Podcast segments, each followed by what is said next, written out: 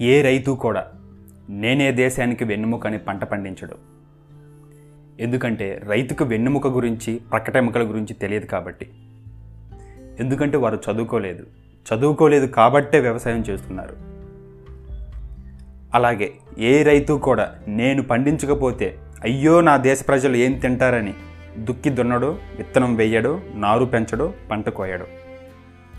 కేవలం తన కుటుంబ మనుగడ కోసం తన పిల్లల ఫ్యూచర్ కోసం ఒక రూపాయి ఆదాయం కోసం మాత్రమే పండిస్తాడు తప్ప నీ ఆకలి కేకల కోసం రేపటి తరం కోసం మాత్రం పండించడు. ఈ రాయికి బాగా గిరాకీ ఉంది. ఈ రాయి పండిస్తే లాభం వస్తుందంటే ఏ రైతైనా రాయే పండిస్తాడు తప్ప రైస్ పండించడు. ఏ రైతు కూడా తన కొడుకుని రైతు అవ్వాలని కోరుకోడు. మనం లేకపోతే ప్రపంచం ఉండదు నాయన. పైగా భారతదేశ ఆత్మ గ్రామాల్లోనే ఉందని అప్పుడెప్పుడో గాంధీ గారు కూడా చెప్పారు. అందుకని పీజీలు పీహెచ్డీలు చేసి నువ్వు కూడా నాల ఎండలో ఎండుతూ వానలో తడుస్తూ వ్యవసాయం చేయి నాయనా అని ఏ రైతైనా అంటాడా? చచ్చినా అనడు. ఎందుకంటే తనలా తన కొడుకు కూడా మట్టి పిసుకోవడం తన తండ్రికి నచ్చదు కాబట్టి. ఒక సంవత్సరం వరదలు వచ్చి పంట నాశనం అయితే కొడుకు కాలేజ్ ఫీజు ఎలా పంపాలని ఆలోచిస్తాడే తప్ప పంట నాశనం అయింది కదా నా దేశ ప్రజలు ఏం తింటారని ఆలోచించడు. మీకు నిజంగా వ్యవసాయం మీద దేశ ప్రజల మీద రేపటి తరం మీద అంత ప్రేమ ఉంటే మీరెళ్ళి వ్యవసాయం చేయండి. అంతేకాని ఏసీ రూములో కూర్చొని సోషల్ మీడియాలో ఓవర్ యాక్షన్ ఎందుకు?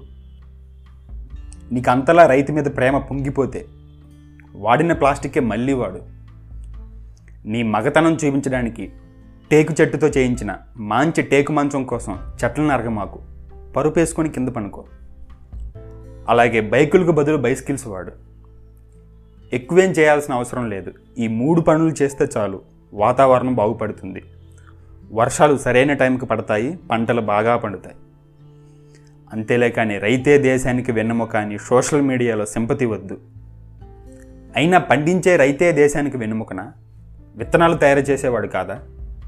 దీనికి మళ్ళీ కోడి ముందా గుడ్డు ముందా లాగా పండించకపోతే సీడ్స్ ఎలా వస్తాయనే ఐన్స్టీన్ తెలియవద్దు అలాగే పంటకు ఎరువులు తయారు చేసేవాడు వెన్నెముక కాదా?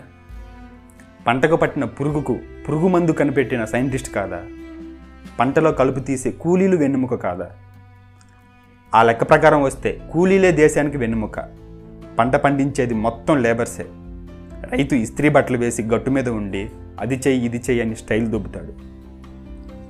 ఇవన్నీ రైతు మీద కోపంతోనో లేదా వారిని కించపరచడానికి మాట్లాడిన మాటలు కావు.